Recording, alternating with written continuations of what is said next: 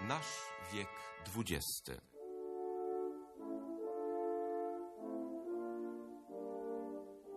Postacie, Celui qui fit triompher la France républicaine et l'Allemagne de Guillaume II. cienie e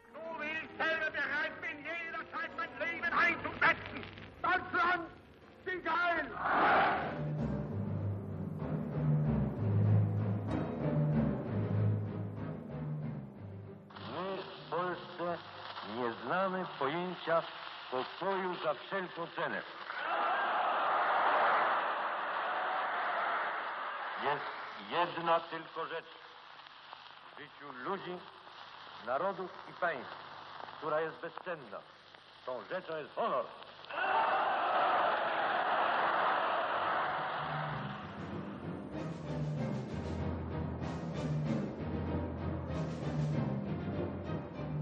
Te słowa, jak i całe przemówienie z 5 maja 1939 roku weszły do historii.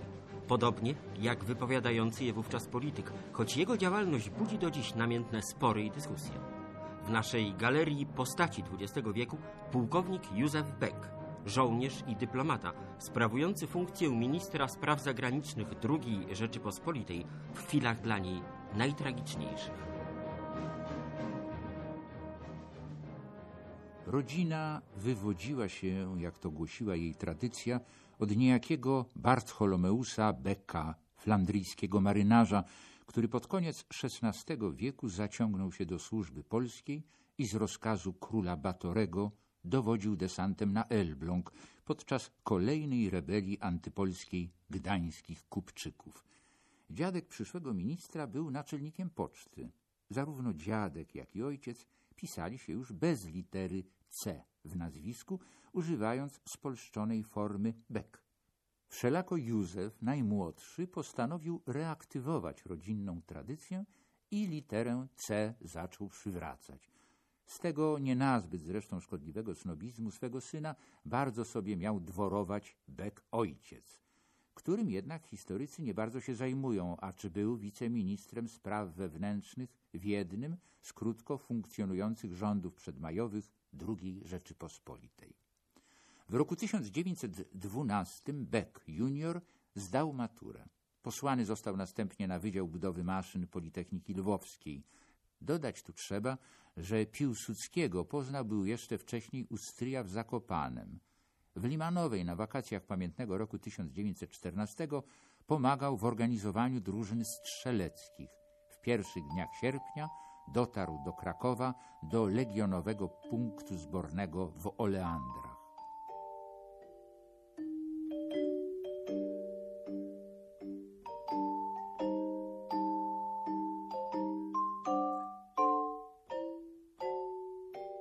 Od legionowej więc legendy wypada zacząć rozmowę z moim i Państwa gościem, historykiem profesorem Adamem Dobrońskim.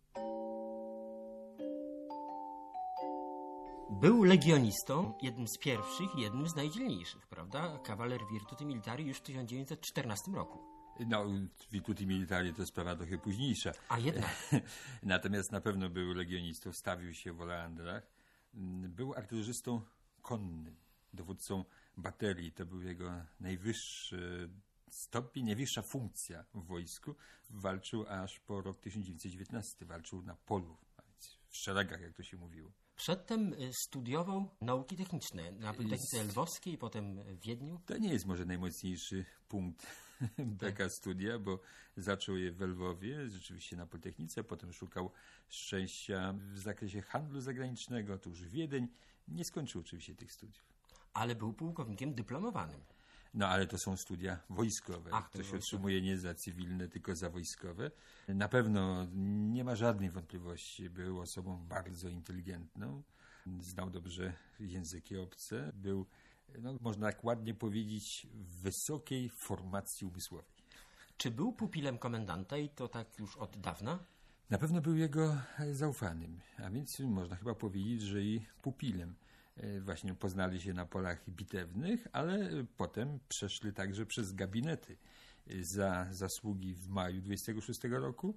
Piłsudski wziął Beka do siebie na szefa gabinetu, potem kilka innych pozornie drobnych funkcji, a jak się okazało dobrze przygotowujących, w miarę dobrze przygotowujących go do ministrowania. Ale czy Piłsudski szykował go na to stanowisko szefa naszej dyplomacji? Wydaje się, że tak. Wydaje się, że był w tym taki zamysł. No, nie odgadniemy do końca myśli oczywiście. Piłsudskiego, ale tak można domniewać. I ta zmiana, która chyba nawet nie była zaskoczeniem dla opinii publicznej, została przyjęta z niechęcią, zwłaszcza we Francji. Tu miano doświadczenia wcześniejsze. Beck nie lubił Francji. No nie wiem, skąd mu się to wzięło. A August Zaleski, jego poprzednik, lubił? Lubił, lubił, był takim bardziej, jak to mówiło się, zrównoważonym politykiem, szanującym autorytety i dobrze znającym przeszłość, a więc czerpiącym doświadczenia z tradycji. Bekowi się zarzuca, że lekceważył przeszłość. No właśnie, podobno mówił, że należy e, rządzić przebojowy. dyplomacją tak, jak dywizjonem artylerii konnej. Tak jest, a właściwie swoją baterią od dywizjonu nigdy nie, Ale nie jeszcze przed tą zmianą warty Piłsudski zabierał go na spotkanie Ligi Narodów do Genewy, prawda? Już mu towarzyszył po cywilnemu. Tak, ale to jest y, takie też dwuznaczne, bo i Piłsudski, i Beck mieli pogardliwy stosunek do Ligi Narodów. Od początku do końca. Właściwie lekceważyli tę instytucję i tak mówiąc trochę po cichu mieli sporo racji. Ona była po prostu bezradna wobec tych wszystkich konfliktów. To było pewne dekorum.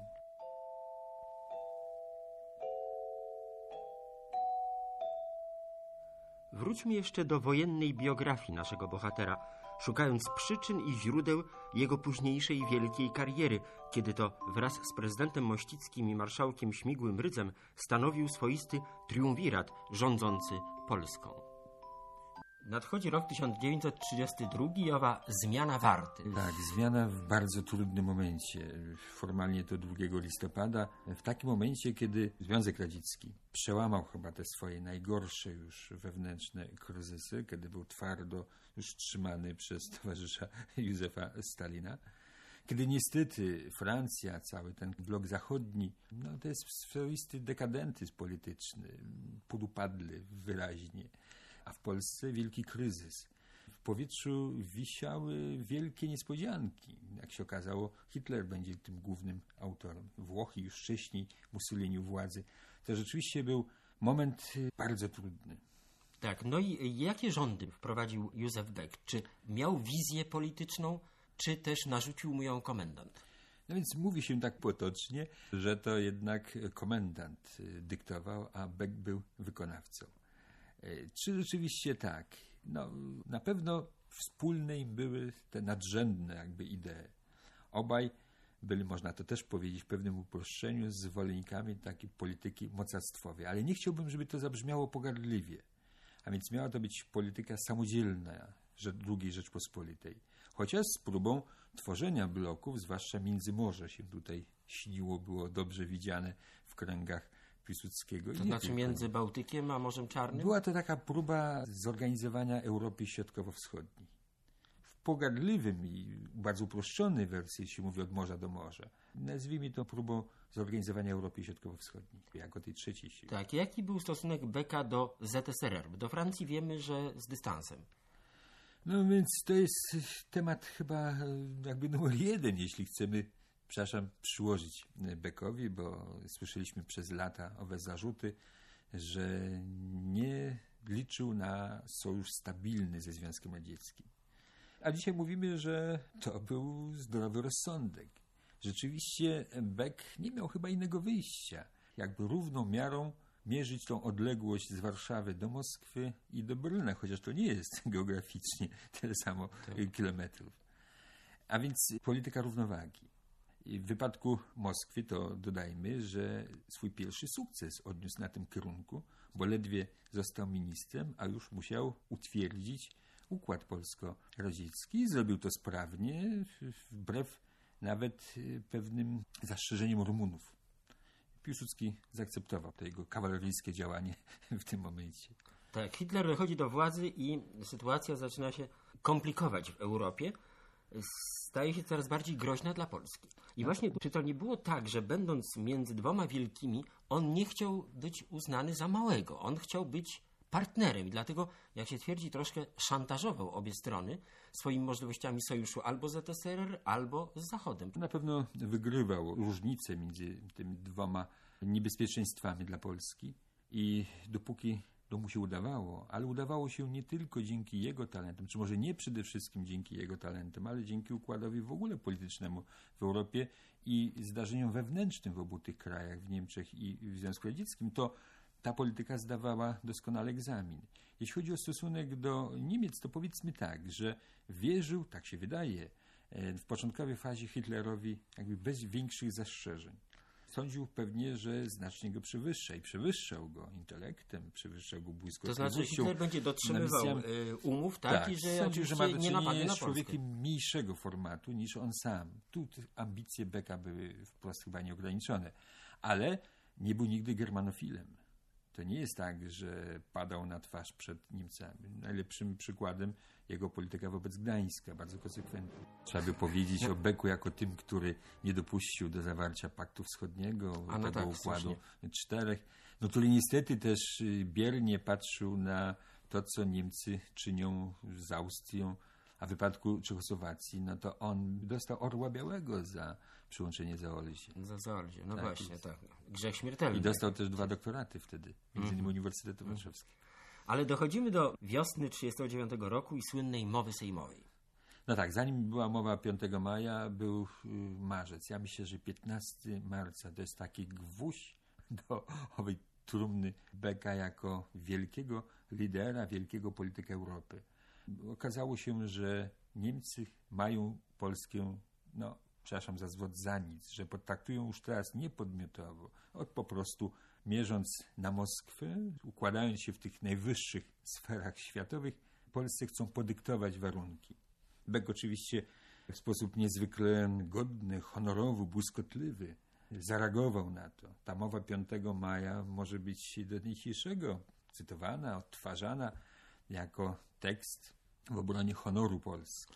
No tak, ale z drugiej strony wiemy z przekazów, że kiedy napływały do niego liczne depesze gratulacyjne, telefony, to on Tak. miał to, wrzucał do kosza, mówił głupi, nie rozumieli. No bo mnie. przegrał wcześniej, bo to już był człowiek przegrany. Ale co on chciał przez to powiedzieć, że Polska od morza odepchnąć nie da? Były tylko słowa, czy, czy jeszcze próba zastraszenia Hitlera? Myślę, że Beck, jeśli nie do końca świadomie, to swoją tą intuicją wyczuwał, że to jest po prostu klęska, że teraz już nikt nie powstrzyma potęgi niemieckiej. Żadne słowa, nawet tak piękne, nie zastąpią po prostu czołgów, nie zastąpią samolotów, nie zastąpią dobrego planu walki, nie zastąpią realnych sojuszów, których nie było. Ale z drugiej strony robił do końca dobrą minę do złej gry, prawda? Nic Cały innego, czas. nic innego mu nie pozostało. To tak jak ten kapitan, który do końca Ale tkwi na okręcie nie niestety było tonącym. Jego zasługą to, że napaść Niemiec hitlerowskich na Polskę stała się jednocześnie początkiem II wojny światowej. Tak, ale to myślę, się- że nie tylko e, Beka. To rzeczywiście jest to wielki sukces Polski w ogóle polityki zagranicznej.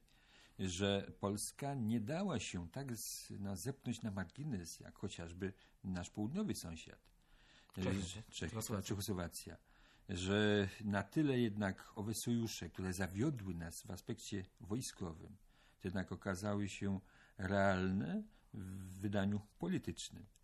I Hitler uderzając na Polskę, można powiedzieć tak obrazowo, przewrócił całą tą układankę, całą tą wieżę. I to oznaczało po prostu koniec tamtego świata, ale to oznaczało wojnę. Tu rzeczywiście Polska spełniła, można powiedzieć, swoją rolę.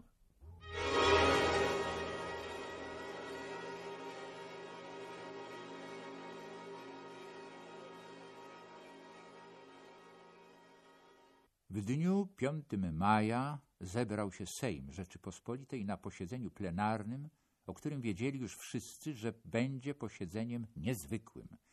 Niemal in corpore stawił się korpus dyplomatyczny. Obcym dyplomatom i dziennikarzom wręczano wejścia przetłumaczony już na język francuski tekst exposé, jakie wygłosić miał minister spraw zagranicznych. Jego wystąpienie transmitowało radio. We wszystkich gimnazjach i liceach Polski zebrano przed głośnikami młodzież starszych klas. Słuchanie zbiorowe urządzały też w miarę możliwości rozmaite organizacje. Pokój jest rzeczą cenną i pożądaną. Nasza generacja, krwawiona w wojnach, na pewno na okres pokoju zasługuje. Ale pokój, jak prawie wszystkie sprawy tego świata, ma swoją cenę. Wysoką, ale wymierną. My w Polsce nie znamy pojęcia pokoju za wszelką cenę. Przemówienie Beka odbiło się głośnymi echami w całym świecie. W Polsce z dnia na dzień antypatię żywioną dla ministra przez wszystkie kręgi opozycji zmieniło nieomal w sympatię. Stał się nagle wyrazicielem opinii rzeczywiście powszechnej. Mackiewicz napisał po swojemu błyskotliwie, iż Beck z nagrobka swojej polityki uczynił sobie piedestał. Rzecz należy sprostować. Piedestał wystawiali mu inni, między owymi innymi sam Ignacy Paderewski, czczony niemal na prawach świętego patrona polskiej opozycji, który zaraz 6 maja przekazał z Pittsburgha w Stanach Zjednoczonych na całą sieć National Broadcasting Company oświadczenie o swej wdzięczności dla pułkownika Becka. Według szeroko znanej anegdoty zasypany gratulacyjnymi depeszami, cały ich plik miał Beck nazajutrz po swym przemówieniu ze złością cisnąć na podłogę. Jednak nic już nie może wstrzymać biegu wydarzeń. Nadchodzi 1 września, 4.45.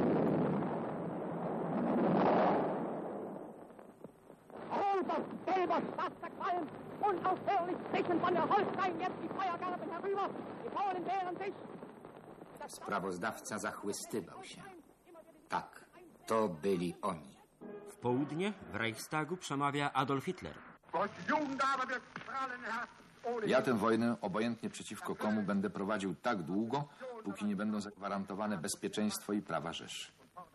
Od czasu, gdy nasza wola jest tak silna, że nic jej złamać nie potrafi, to wola ta i nasza duma niemiecka będą w stanie pokonać trudności. dass keine Not die mehr zu zwingen vermag. Dann wird unser Wille und unser deutscher Stahl die Not meistern. Deutschland, sieg heil! Ranek 3 września. Uwaga, uwaga, nadchodzi. Ko ma 47. Lo ta 23.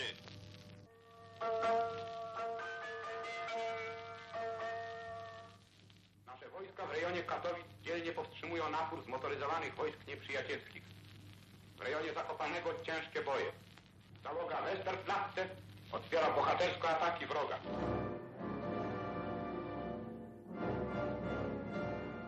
Wciąż 3 września. Sojusznicy milczą. Minister Beck zaprasza do siebie ambasadorów Anglii i Francji, po czym przemawia w radiu z nieukrywanym niepokojem.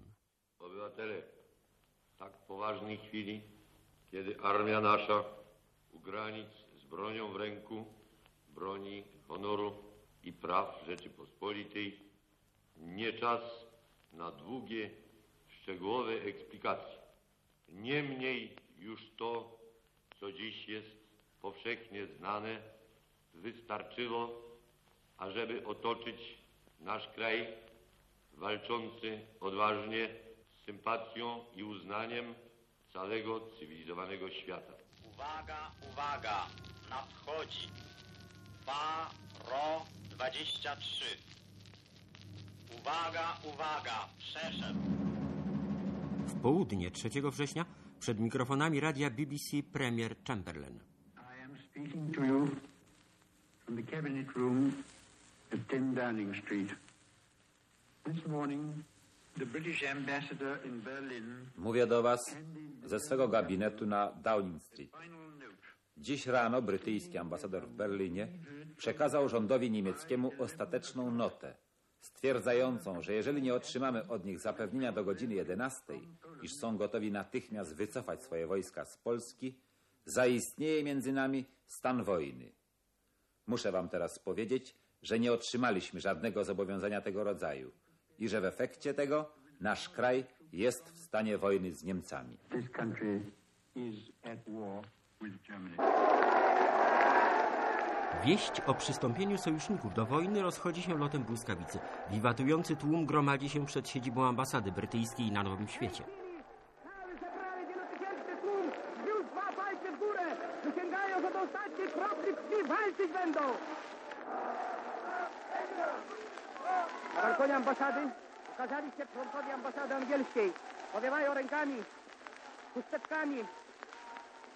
Uśmiechają się do zebranych tłumów. Pozdrawiają bratni naród polski. I bratni naród polski pozdrawia swoich sojuszników i przyjaciół Anglików. Niech żyją Anglicy, niech żyje Wielka Brytania! Połączeni zwyciężymy wroga! Zwyciężymy! W tej chwili na dziedzinie z ambasady wjeżdża pan minister spraw zagranicznych Polski, pułkownik Józef Beck. Niech żyje pan minister Beck!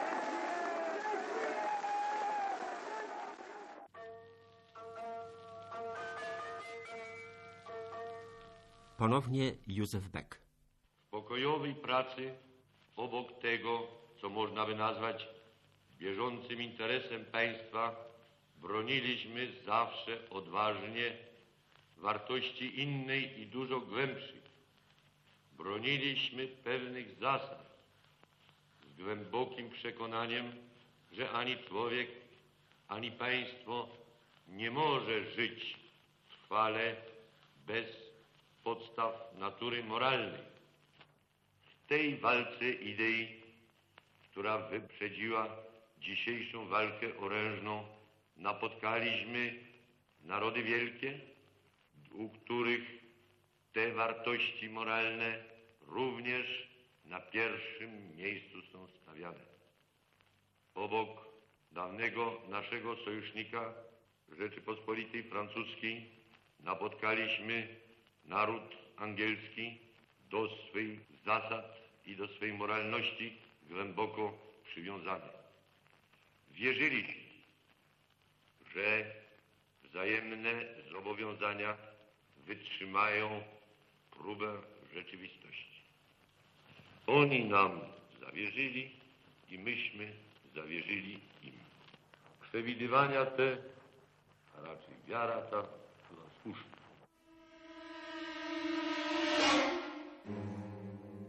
Ale też y, zwierzał się, zdaje się, Wańkowiczowi w takim ostatnim wywiadzie, już będąc w Rumunii, że on do końca nie wierzył, że Hitler dokona napaści na Polskę. No, to już y, może jest y, wynik z kolei jednej ze słabości Beka. Dobrze to tłumaczył pan Orger Terlecki, który mówił, że człowiek o takiej ambicji i o takich umiejętnościach to bardzo często swoje marzenia, nierealistyczne marzenia przyjmuje za rzeczywistość, którą łatwo wcielić. I tu chyba jest to właśnie Beka marzenie. Wiem, jak czekał w tych ostatnich dniach sierpnia na odgłosy Zachodu, z Londynu, z Paryża. Lekceważył wcześniej w Paryż. Teraz był zakładnikiem tamtych właśnie polityków i liderów. A w Rumunii to może niech będzie taką puentą tej rozmowy, niestety smętną puentą. Głównym jego zajęciem było składanie okrętów. Tak właśnie chyba i całe życie jako polityk starał się owe układanki czynić. By Polska rzeczywiście była samodzielna, wielka, ale fundament, na których układał te klocki, no był ze słabszego tworzywa niż się wydawało pewnie Bekowi. Tak, no wszedł z pewnością do historii.